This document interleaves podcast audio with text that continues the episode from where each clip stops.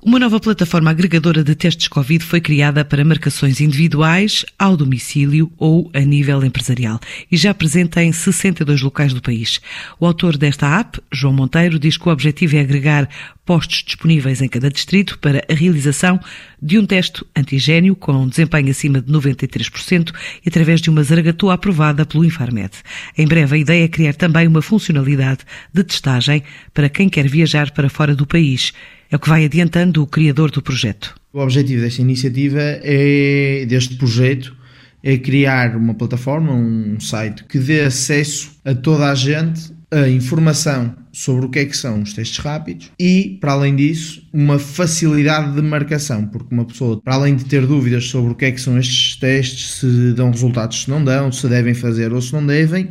a plataforma também quer dar o passo a seguir, que é, para além de informar, permitir que as pessoas marquem e tenham facilidade na marcação do sítio. São testes rápidos, nasofaringe. Temos farmácias a fazer estes testes, laboratórios, parceiros, têm os postos nesta plataforma e as pessoas podem ir lá eh, pedir o seu teste e ver onde é que podem marcar, com horários que estão lá disponíveis. Ou então podem pedir para o teste ser feito em casa e depois temos empresas em alguns pontos locais que fazem domicílios e que vão ao, à casa das pessoas fazer os testes. Estes testes têm uma sensibilidade acima, para serem aprovados pelo Infarmed, têm uma sensibilidade acima de noventa por cento. Sabendo que estes testes de antigénio são muito indicados para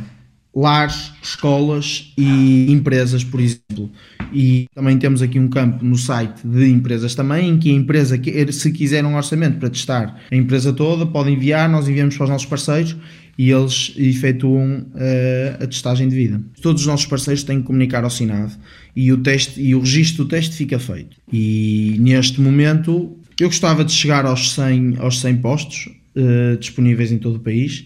e acho que isso já daria uma grande, uma grande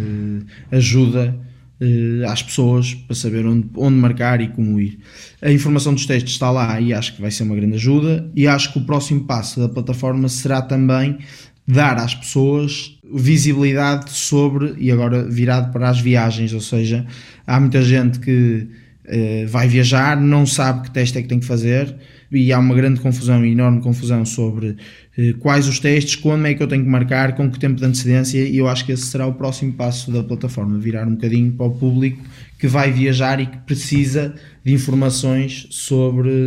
como